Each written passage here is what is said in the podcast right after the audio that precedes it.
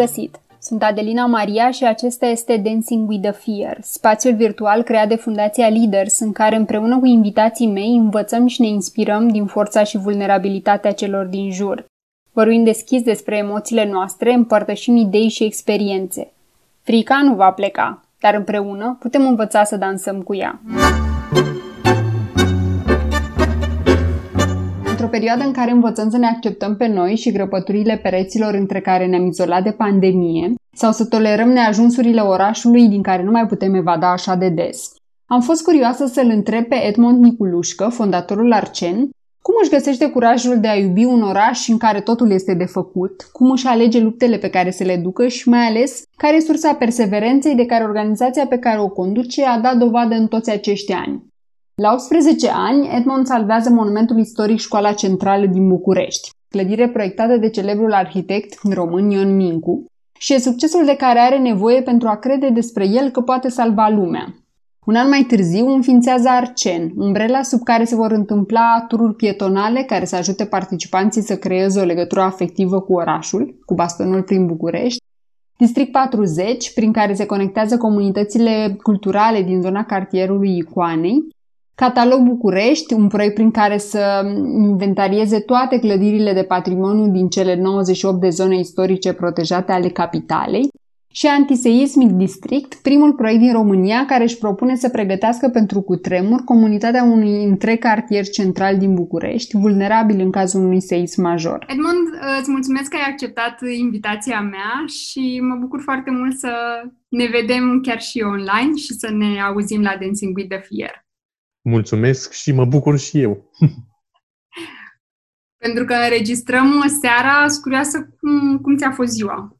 Oh, a fost o zi uh, care a început foarte devreme, uh, în ciuda faptului că am răcit. Uh, încă de la ora 9 am avut uh, o ședință pe un proiect, apoi uh, am ieșit să mă plimb vreo 45 de minute, mi-am luat o cafea, unde am stat vreme de 5 minute sub uh, porticul istoric de lângă Biserica Crețulescu și apoi uh, m-am întors acasă unde am început o altă întâlnire între mine și colegul meu Alberto, după care am avut o ședință mare de lucru pe proiectul Antiseismic District, care a durat până spre seară și am apucat și eu să mănânc și iată-ne aici, împreună.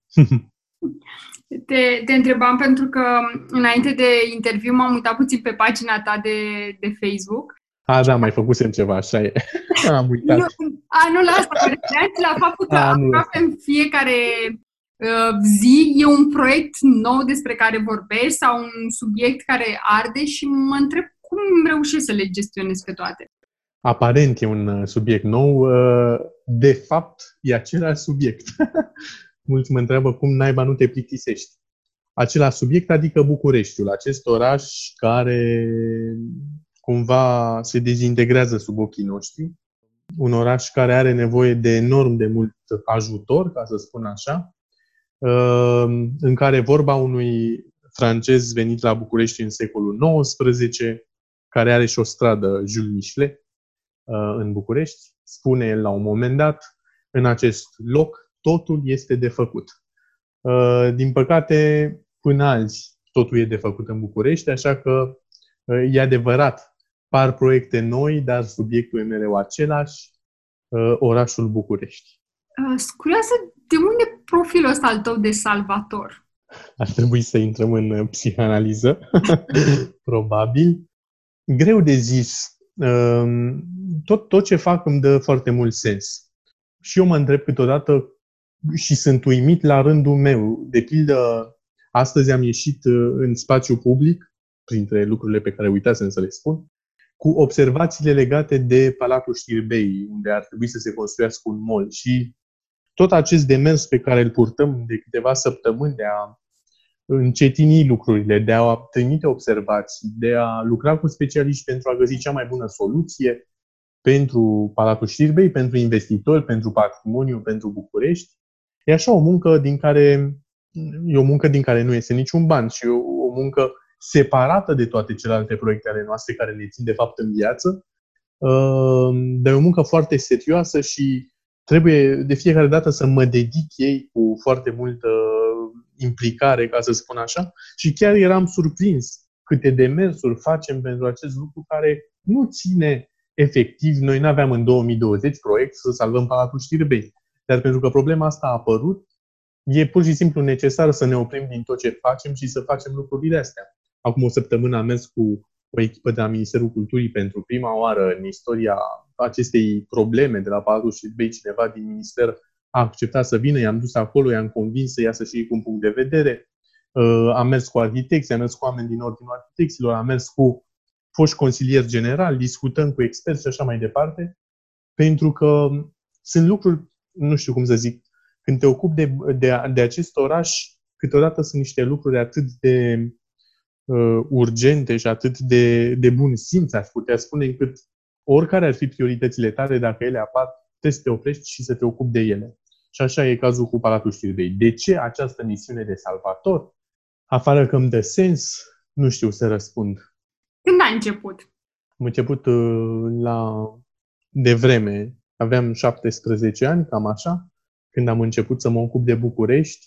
Uh, toată lumea știe că am făcut școala centrală, că, că am salvat școala centrală, că ni s-au deschis toate ușile, că la 18 ani reușeam să deblocăm 6 milioane de euro din programul BEI ca să restaurăm și să consolidăm școala centrală.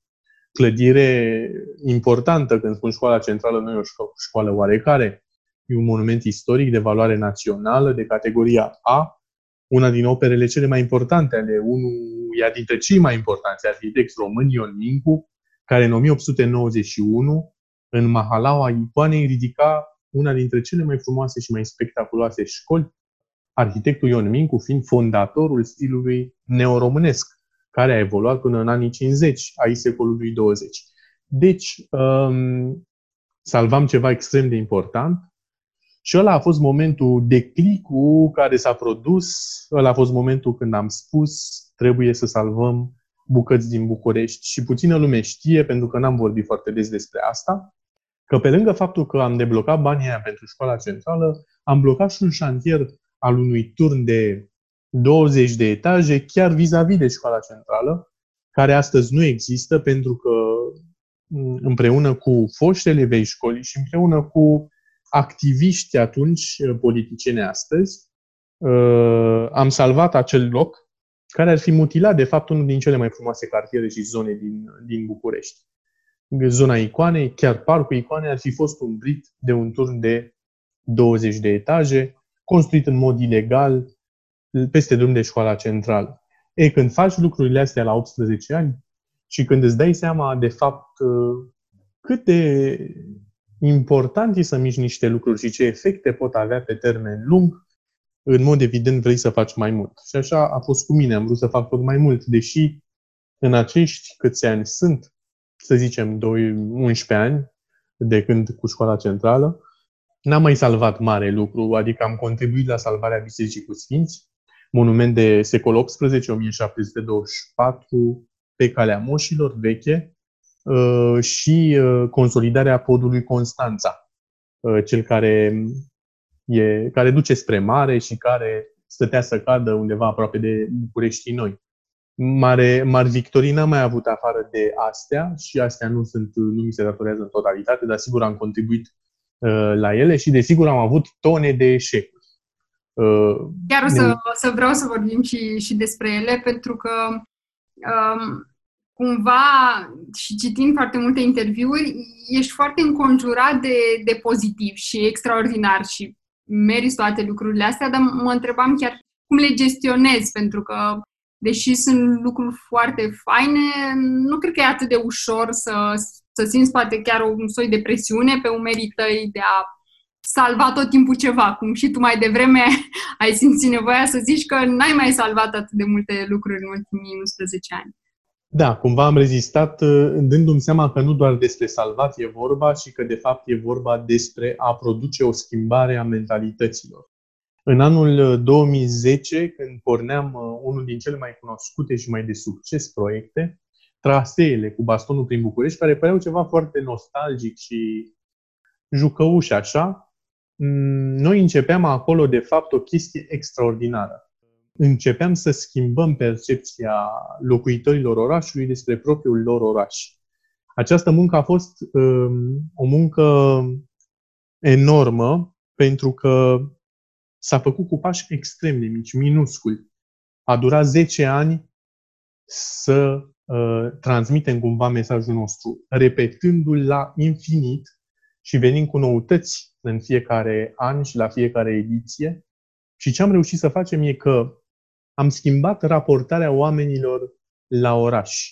În anul 2010, când se demola una din cele mai frumoase zone din București, Berzei Buzești, uh, zona Matache, piața Matache și așa mai departe, în stradă erau 10-15 oameni care protestau pentru acele demolări și care erau și ridicați de poliție. Ori ce am reușit prin plimbările astea și prin mesajele pe care le-am transmis, dincolo de istoria pe care am povestit-o, poveștile foarte frumoase, a fost să reconectăm uh, locuitorii, o parte a locuitorilor orașului cu orașul și, în mod evident, ei au făcut asta mai departe.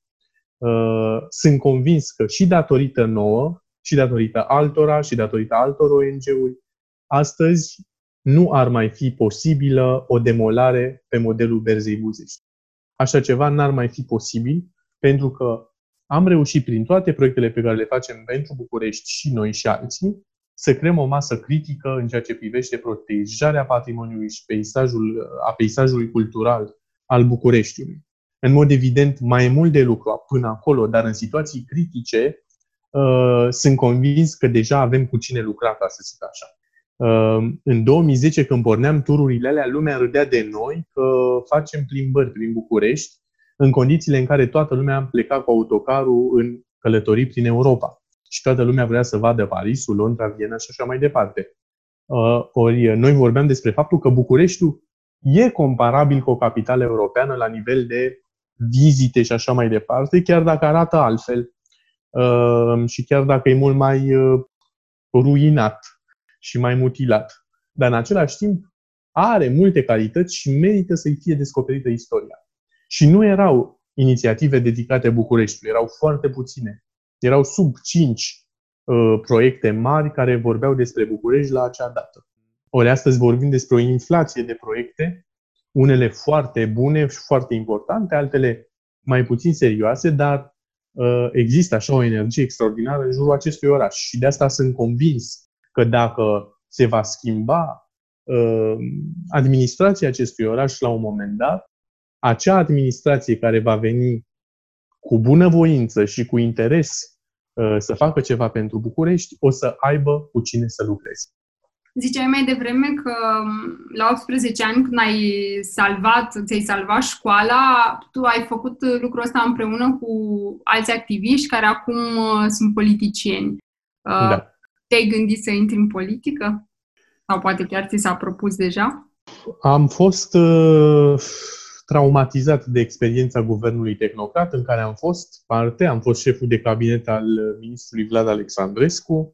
Am fost uh, consilierul pe comunicare al ministrului Corina Șuteu, ambii miniștri la Ministerul Culturii, în guvernarea Dacian Cioloș, între 2000, noiembrie 2015, ianuarie 2017 și a fost traumatizantă acea experiență, nu pentru că n-aș, a fost foarte interesantă și echipa de acolo a fost foarte interesantă și toată lumea își dorea să facă lucruri, dar uh, m-a șocat felul în care funcționează ceea ce numim cu toții sistemul. Uh, n-am reușit nimic cât am fost în Ministerul Culturii, notabil. Uh, nici noi, nici noi consilierii, ca să zic așa, nici miniștri. Sigur, au fost, a fost foarte puțin timp. Dar cred că Cred că nu cred că aș fi bun, de fapt, pentru poziția aia, din mai multe motive. În primul rând, sunt foarte naiv.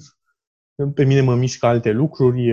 Adică, sigur, dacă s-ar schimba societatea, în mod evident aș fi un politician ideal sau aș fi un om de stat ideal, mai degrabă decât politician. Ori astăzi nu se mai caută oameni de stat, ci uh, politicieni, habar n-am nu cred că sunt bun în acea poziție, dar cred că pot fi un partener de dialog și mi-aș dori să fiu pentru orica, oricine ar fi primarul Bucureștiului, să fiu un partener de dialog, așa cum alți colegi ong sunt și ei uh, foarte buni pentru a construi ceva împreună cu administrația. Pentru că nici administrația nu poate să facă totul, uh, nici noi nu putem face totul. Și mai e o chestiune. Dacă n-ai făcut nimic 30 de ani pentru un oraș, oricine ar veni la primărie va avea enorm de mult de lucru. Uh, măsurile nu vor fi niciodată, nu se vor lua peste noapte, ca să zic așa. Soluțiile nu vor veni peste noapte, rezultatele nici atât.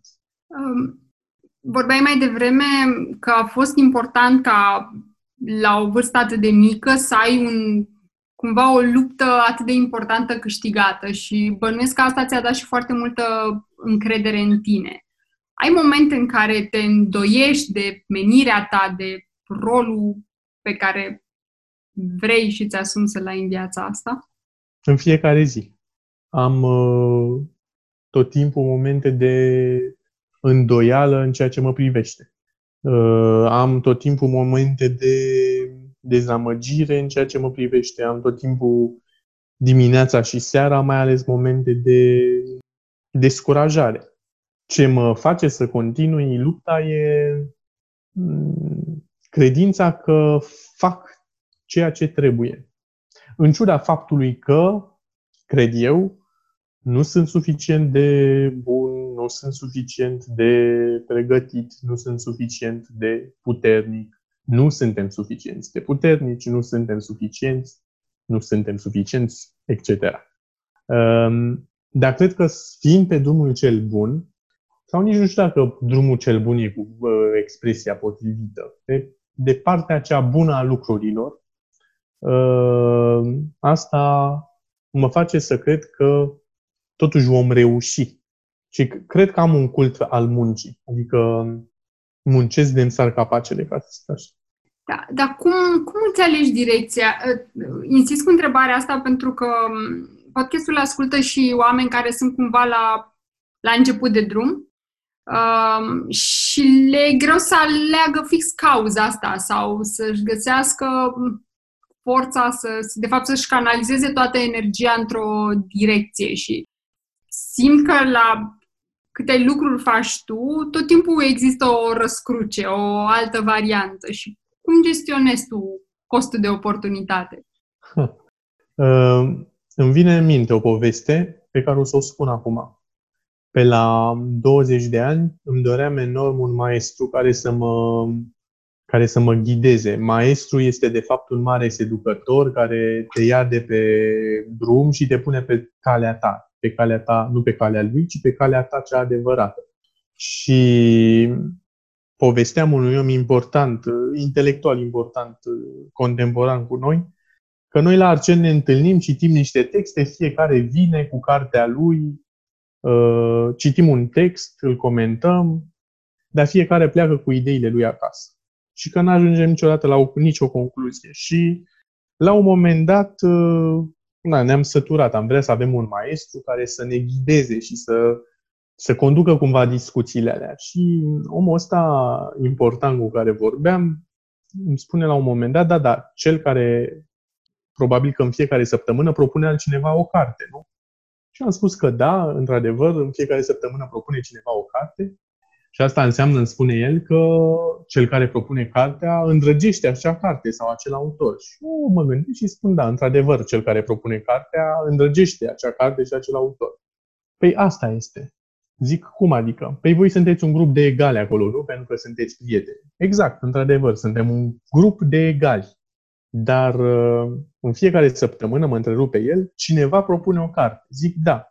Pentru că acel cineva, continuă el, are dragostea cea mai mare pentru lucrul care se întâmplă acolo. Ehm, eu am tăcut, după care îmi spune, maestrul este omul care are dragostea cea mai mare pentru lucrul care se întâmplă într-un loc. Cum alegi să faci ceea ce trebuie, simți pur și simplu că pentru acel lucru ai dragostea cea mai mare și uh, pasiunea cea mai multă și credința cea mai tare și entuziasmul și capacitatea de a renunța la orice pentru a face sau aduce acel lucru la bun sfârșit. Cred că așa îmi aleg, știu că am făcut o paranteză enormă, dar are legătură chestiunea cu a avea dragostea cea mai mare pentru lucru care se întâmplă. Pentru că, în mod evident, uh, asta de fapt m-a făcut să fac ceea ce fac și să renunț la tot ceea ce am renunțat. Ceea ce reușesc astăzi e pentru că am renunțat constant la lucruri. Am renunțat constant să nu fac anumite lucruri.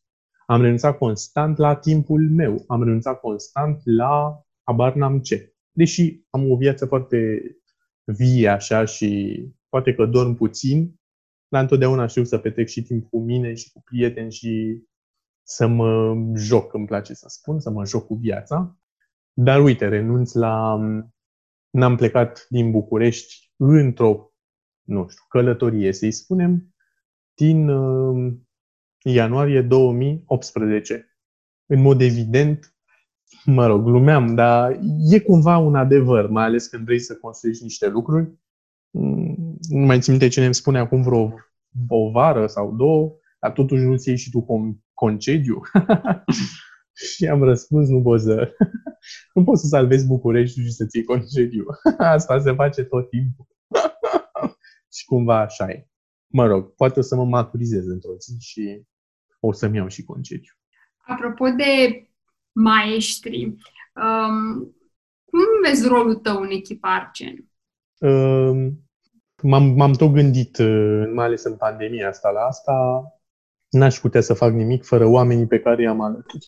Sunt cel mai vulnerabil dintre toți. De ce zici asta? Um, pentru că, sigur, am dragostea poate cea mai mare, am și ideile poate cele mai multe, dar nu și nu implementarea nu stă întotdeauna la mine. Depinde enorm de oamenii cu care lucrez. Sunt cel mai uh, da, cel mai slab dintre toți. N-aș fi nimic fără echipa pe care mi-am construit-o. Sau n-aș mai fi nimic azi, când am dus lucrurile atât de sus. Nu mai pot zbura singur din acest moment. Cumva felul în care sau și acum vorbesc din exterior, uh, cum s-au așezat lucrurile, e foarte greu să nu confunzi arcenul cu, cu tine. Cum, cum vezi tu lucrurile astea? Că din exterior mă provoacă toată povestea asta. Cred că e o etapă. Cred că după atâția ani de muncă Arcen, ăsta a fost începutul, acest deceniu, ca să zic așa. Urmează decolarea. ne-am, doar ne-am încălzit motoarele, ca să zic așa. Sper să fie așa. Uh, și cred că după ce vom decola, eu nu voi mai fi neapărat locomotiva sau uh, folosesc cam multe metafore uh, de transport. Da, înțelegi ce zic cred că sunt necesar momentan să... Cred că e necesar cum e acum. Mi-aș dori să Arcen să nu mai însemn doar eu. Ușor, ușor nu mai e așa de câțiva 2-3 ani. Uh, încă e mult, încă sunt mult eu. Uh, dar mai am o chestie, lucrez cu niște oameni atât de discreți care nu vor să apară. Nu... E incredibil, adică câteodată vorbesc mult despre munca altora. Eu de pildă Catalog București, proiectul ăla gigantic prin care inventariem clădirile ă, din ă, București. Am inventariat până acum aproape 10.000 de clădiri din cele 98 de zone construite protejate ale capitalei și eu de 2 ani nu mă mai ocup de acel proiect absolut deloc. Dar tot eu ajung să vorbesc despre el. Sigur că l-am început acel proiect, dar ă, azi îl coordonează Alberto și eu nu mai am aproape nicio treabă cu... și nici n-aș putea să-l duc mai departe. Nu, nu știu. Am pornit cu ideea, dar nu am răbdarea să-l duc mai departe. Deși este fundamental. Dar, înțelegi, nu știu, sunt, uh, sunt situații și situații, dar momentan trebuie să, să trag totul după mine ca să se rodeze, poate. Te-ai gândit la posibilitatea că, nu știu, poate intimidezi? Adică faci lucrurile atât de bine încât... Să nu, să nu exagerăm. Păi, ă, atât de bine pe ce faceți voi, adică ca rol, încât s-ar putea, dacă fac parte din echipa ta, să-mi fie teamă să fac un pas, pentru că știu că cineva poate face mai bine, apropo de cum descriai tu mai devreme rolul pe care ne-l alegem. Da, înțeleg ce zici. Uh, nu înțeleg exact ce mă întrebi, dar, dar înțeleg ce zici. Uh, dacă, mă întreb dacă intimidez? Dacă crezi Sau po- poate, ca să mergem un pic mai larg, cum, cum crezi că te văd oamenii din echipa ta? Arogant. A, din echipa mea? din echipa mea, cred că mă văd ca un om foarte dificil, care cere mult, dar dă mult la rândul lui, atât de mult că nu mă pot refuza când cer mult, iar ceilalți din afara echipei, un arogant, deși eu sunt un timid. Știu că nu se vede, știu că nu se vede. Tonezi timiditatea fiind de atâtea ori pus în situația de a vorbi, fie că vorbim de tururi, fie că vorbim despre pozițiile publice pe care trebuie să le ai. Păi da, dar aia e o imagine foarte bine controlată de mine. Puțini oameni știu ce se află în spatele acestei măști pe care mi-am construit-o fără să vreau, fără să știu că o construiesc de fapt. Uh, a fost așa o formă de supraviețuire a mea. Uh, eram atât de timid încât mi-am dat seama că dacă nu-mi creez propriul meu univers, nu o să reușesc nimic. Și cred că e adevărat, n-aș fi reușit. Sigur că acum mi-e mult mai ușor să mă integrez în diverse universuri care nu mai aparțin, dar atunci nu era așa. Și mi-am inventat propria lume ca să supraviețuiesc, cumva. Și uh, da. te-a ajutat să și devii acel om pe care cumva doar îl proiectai ca să te aperi? A, cumva cred că am devenit ceea ce proiectasem, doar că nu acolo e fericire. Unde? Nu e în tot ceea ce... E, fă, unde e fericirea? Păi nu ai Nu în a face lucruri, ci în a fi. Și acum mă lupt de ceva vreme și pandemia a fost ocazia cea mai bună să aflu exact cine sunt. Ce ai aflat? Sunt într-un proces. A fost dur. O lună de zile n-am văzut pe nimeni. Uh, în fine, a fost o situație foarte complicată. Am tot povestit-o. Care e relația ta cu fricile, apropo de tema acestui... Păi, ce relație? Vreau să le depășesc. Am o relație strânsă, ca să zic așa. Mă domină câteodată. Mm, le detest din toată inima, uh, fricile. Nu sunt bune, fricile nu sunt bune. sunt un dezastru. Sunt un dezastru pentru, pentru autenticitate, sunt un dezastru pentru um, entuziasm, sunt un dezastru pentru disciplină, sunt un dezastru pentru bucurie, sunt un dezastru pentru, pentru construcții durabile și așa mai departe trebuie să ne eliberăm de frici și nu ne putem elibera de frici decât uh, confruntându-le, câteodată confrunt frici fugind de altele. Atât de defecti sunt. Mă rog, poate suntem toți, habar n-am, dar eu, pentru mine, eu am trăit niște revelații colosale în ultimul timp și uh, mă rog, am mai pus la punct niște frici, dar cred că, cred că mai am de lucru. De ce ți-e cel mai frică zilele astea? De ce mie? Puh, nu știu dacă mi-e cel mai frică, dar m-am gândit uh, de câteva zile, mă tot gândesc la faptul că mm, n-am lămurit, nu m-am lămurit, nu m-am clarificat suficient în ceea ce mă privește și că o să vină o perioadă foarte plină, deși ea e foarte plină și acum, dar știu că se poate mult mai mult, și că o să vină o perioadă plină Ehm, și tot nu voi fi știut cine sunt cu adevărat. Și mi-e frică de asta. Pentru că, în fond, dacă ajungi așa să trăiești fără să știi cine ești și să fii deconectat tot timpul de tine, în final o să-ți dai seama că a trecut viața fără să fi știut cum ai fi putut trăi. Sau, mă rog, în... și mă preocupă foarte tare chestiunea asta. Chiar, chiar se... te întreb de unde dorința asta de a, de a ști exact. Cred că avem o datorie să știm exact cine este. Cred că nu putem avea o viață împlinită atâta timp cât nu ne punem întrebarea cine sunt eu cu adevărat. Um, mai ales că avem o viață, adică dacă ne privim cu sinceritate, ne vom da seama că viața asta nu poate fi trăită altfel decât fiind noi înșine. Și în rest, uh, sigur, poate că nu pare întotdeauna, dar în final tot uh, tu cu tine rămâi și știi că n-ai fost sincer sau că n-ai fost onest sau mă preocupă adevărul, mă preocupă onestitatea, mă preocupă foarte mult vulnerabilitatea. Mi se pare că e important să fii vulnerabil, mm, pentru că eu am făcut și teologia de curiozitate pe lângă științe politice și uh, mi-amintesc mereu când, apropo de vulnerabilitate, un pasaj superb, uh, când ești slab, atunci ești tare, spune Sfântul Pavel. Ceea ce e adevărat. Adică în momentul de maximă vulnerabilitate ești de fapt puternic pentru că asupra ta nu mai poate să vină nimic dacă tu ești cu adevărat sincer în fața oamenilor. Mm-hmm. M-a, m-a preocupat la un moment dat să nu fiu subiectul unei calomnii. O calomnia se construiește pe, uh, pe o jumătate de adevăr pe care ai recunoscut-o. Dar atenție, pe o jumătate.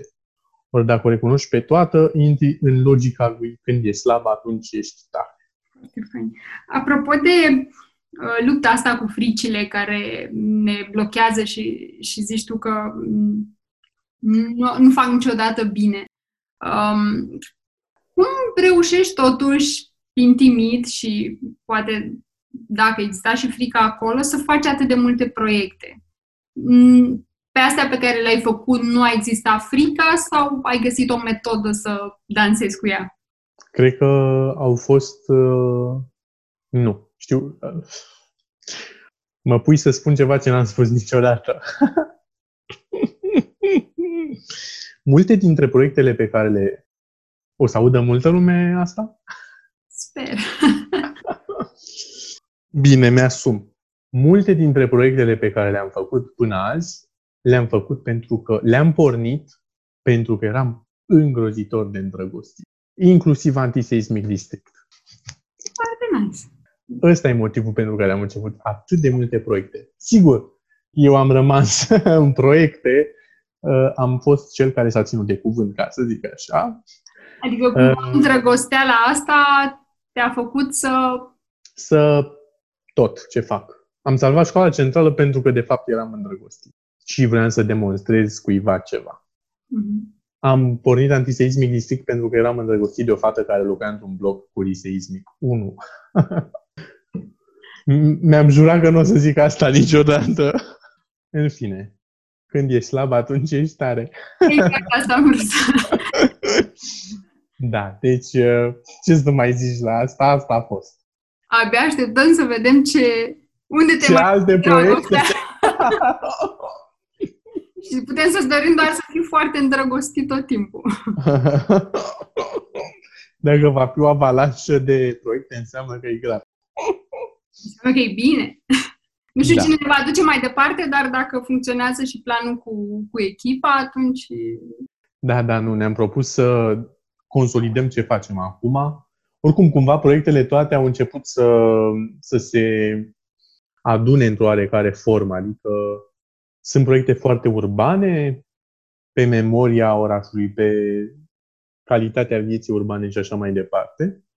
Și proiecte care, prin intermediul culturii, activează viața urbană. Deci, ele încep să fie despre același lucru, doar că se numesc diferit și au cumva niște puncte mici din interiorul orașului pe care le cu cât proiectele astea avansează și își ating scopul, cu atât ele se apropie unele de altele mi se pare foarte interesant că, deci mai devreme ai descris uh, felul în care pornești proiectele ca uh, nefiind foarte analizate, ci mai degrabă de instinct, totuși există și foarte multă perseverență în spate. Adică dacă luăm fiecare proiect, l-ați dus foarte mulți ani și îl continuați indiferent ce, ce s-a întâmplat. De unde găsești perseverența asta? Și... Nu știu, spuneam mai devreme că am un cult al muncii, mi-ar plăcea să fiu și mai disciplinat decât sunt. Uh, sunt convins să am această credință că dacă faci lucrurile, mergi înainte, indiferent ce se întâmplă în dreapta și în stânga, vei ajunge câștigător la final. Mm-hmm. Vei evolua. Și a, cred că în asta constă. Au fost multe momente în care anumite proiecte au ieșit foarte prost. Foarte prost. Ani foarte proști. Dar n-am renunțat și s-a dovedit în final că a fost bine că n-am renunțat. Că, de fapt, asta era soluția. Să mergem înainte și să evoluăm. Și cumva, mm, am zis cum se întâmplă uneori la maratoane sau acele persoane, de obicei vârstnice, care alergă foarte încet și ai zice că nu vor reuși niciodată, dar nu alergă mai încet sau mai tare, ci alergă constant și cu siguranță ajung undeva, așa cum, cum descrii tu. Mă gândeam exact. apropo de uh, tururile prin București. Ai avut uh, vreodată sau ai teama asta când spui povestea unei, unei clădiri că s-ar putea data viitoare când treci pe acolo să nu poți să mai spui? Apropo de salvare. Că o să dispară? Uh-huh. Uh, n-am un caz concret, pentru că au dispărut chestii din cartiere pe unde ne-am plimbat, în mod evident. Frica pe care o am e alta, mult mai mare, că s-ar putea să dispară tot orașul, nu uh, o clădire, pentru că trăim în zona seismică, într-o zonă seismică activă și într-o țară care n-a făcut nimic 47 de ani pentru a se pregăti pentru acest moment care e inevitabil în cursul vieții noastre. A, acolo aia e frica mea cu adevărat, adică cum va arăta Bucureștiul după cutremur. Ce va rămâne în picioare? Știu, adică nu că știu, adică nu inconștient, știu exact uh, că va rămâne foarte puțin. Și de chestia asta mie cu adevărat frică. Cred că putem încă face lucruri, uh, dar uh, e, e un subiect care nu atrage și de asta Antiseismic District e un proiect uh, foarte greu finanțabil, deși o temă super urgentă, dar e un subiect foarte negativ, e despre moarte. Pur și simplu, noi mergem în comunitate și le spunem oameni, îi facem pe oameni să nu mai doarmă liniștiți. Pentru că, din păcate, încă din România comunistă, există mituri foarte greșite despre cutremure și despre rezistența clădirilor, și o să spun un mit pe care îl știe toată lumea. Blocul pe bile, pe ulmenți. Nu există așa ceva. Nu există nicio clădire în București, nu nici Intercontinentalul, nu există nicio clădire în București și în România, de fapt, care să fie, fie construită pe bile. Nu există așa ceva. De pildă. Sunt multe mituri care funcționează și oamenii dorm liniștiți. Sau mitul a rezistat la două cutremure, 1947, o să reziste și la al treilea fals. Orice clădire care a trecut prin două șocuri seismice e mai vulnerabilă decât una care nu a trecut prin niciun șoc de tipul ăsta. Clădirile nu fac mușchi, nu se antrenează, sunt doar mai șubrede după fiecare mișcare seismică importantă. Deci e un proiect care destructurează așa tot felul de lucruri, care dă de lucru oamenilor, care dă frisoane oamenilor și care, în mod evident, ne liniștește. Ori companiile nu vor să se asocieze cu asta pentru că e negativ, deși ar fi un gest de mare curaj și de pionierat să facă asta, în condițiile în care statul român n-a făcut 47 de ani aproape nimic. Da, e negativ și în același timp și oricât de urgent este faptul că nu se văd clădirile dărâmate cât uh, să se vadă ridicate, probabil fix uh, da, în același timp e o luptă contra cronometru. Orice om pregătit individual ceea ce noi facem sau orice comunitate pregătită ceea ce noi facem, pentru că le dăm asistență pe ce înseamnă consolidări și le îi ajutăm să-și facă dosare de consolidare. Orice om și orice comunitate mai pregătită va însemna mai puține pagube, mai puțini morți, mai puține victime și așa mai departe unul din patru bucureșteni va fi afectat în cazul unui seism. Nu înseamnă că va fi mort, dar înseamnă că va fi grav afectat. E mult unul din patru oameni. E enorm. Da. Sunt foarte multe lupte pe care le duci în paralel. Ce, ce planuri mai ai? Să le duc până la capăt. Uh, vom lansa o platformă legată de pregătirea pentru cutremur pe care o extindem de la cartierul Icoanei și District 40, mă rog, la întregul București, ceea ce e un pas enorm pentru pregătirea oamenilor. Începem maparea clădi- ă, școlilor, grădinițelor și universităților cu risc seismic. Nu vreți să știți ce e acolo. Nici noi nu vrem să știm, dar deja începem să aflăm. Pregătim cursuri de, de pregătire pentru cutremur în școli. Suntem în discuții pe zonele protejate, modificarea regulamentelor de zonă protejată, continuăm cu proiectul Antiseismic District, dacă pandemia va trece, cumva, printr-o minune, vom organiza bloc party District 40, vrem să extindem zonele pietonale, avem multe lupte, toate dedicate orașului, vom vedea ce putem face. Cât sunteți în echipă? În echipa permanentă, patru oameni. Wow! Da, e foarte mult. E foarte puțin, pardon. E foarte multă muncă. Incredibil. Nu ne, nu ne permitem, nu ne permitem uh, mai mulți oameni. Uh, a fost foarte complicată, mai ales epidemia asta ne-a pus bine. Și cum, cum puteți să vă susțineți? Păi, sponsorizări, donații, granturi la diverse granturi la diverse, câteva granturi uh, și cam atât. Adică foarte greu, foarte greu. Foarte greu, iar momentul ăsta de criză ne-a vulnerabilizat foarte tare. Dar, uh, din nou, sunt optimist că suntem pe partea cea bună a lucrurilor și că nu are cum să nu, mă rog, să nu reușim. Nu, nu o să ne închidem, sper. Și noi. Dar e foarte greu, adică ne-am tăiat uh, veniturile cu 75% în momentul în care a început pandemia. Nu, adică nu ne mai permitem în viața personală lucruri, multe lucruri. Da, în fine. Și cum, cum Dar la Prosecco nu renunț. Nu, perfect. Nu. Așa. Am renunțat la altele. Asta este și sfatul meu pentru, pentru oameni. De să renunțăm la alte lucruri, dar nu la alea care ne aduc foarte multă bucurie. Exact. Nu, n-am renunțat. Din uh, toată pandemia, trei zile n-am băut Prosecco. Bun. A fost destul de lungă pandemia, nu? da. A fost destul de lungă, da. Dar alcoolul a ajutat. da, nu, așa, cu moderație, dar zilnic. Uh, bun. Prosecco, Prosecco. N-are multe calorii, da, așa. Constanța, observă acela, aceeași poveste. e importantă. Uh, da, mi se pare incredibil că în patru oameni reușiți să faceți atât de multe lucruri, dar bănuiesc că mobilizați... În jurul acestor patru oameni mai există mulți alți oameni care fac lucruri gratis, cei mai mulți dintre ei, experți în uh, patrimoniu, în cutremure, în inginerie, în urbanism. Ne-am înconjurat de oameni foarte valoroși. Noi, Arcen, de fapt, creăm contexte și apoi uh, lucrăm cu oameni care se pricep mai bine ca noi la lucrurile astea. Dar noi ne pricepem să creăm contextele. V-ați gândit și să mergeți către alte orașe? Sau cumva să dați din expertiza voastră? Ni se cere, dar momentan nu mai avem capacitatea să facem asta. Mm-hmm. Poate că la un moment dat, da.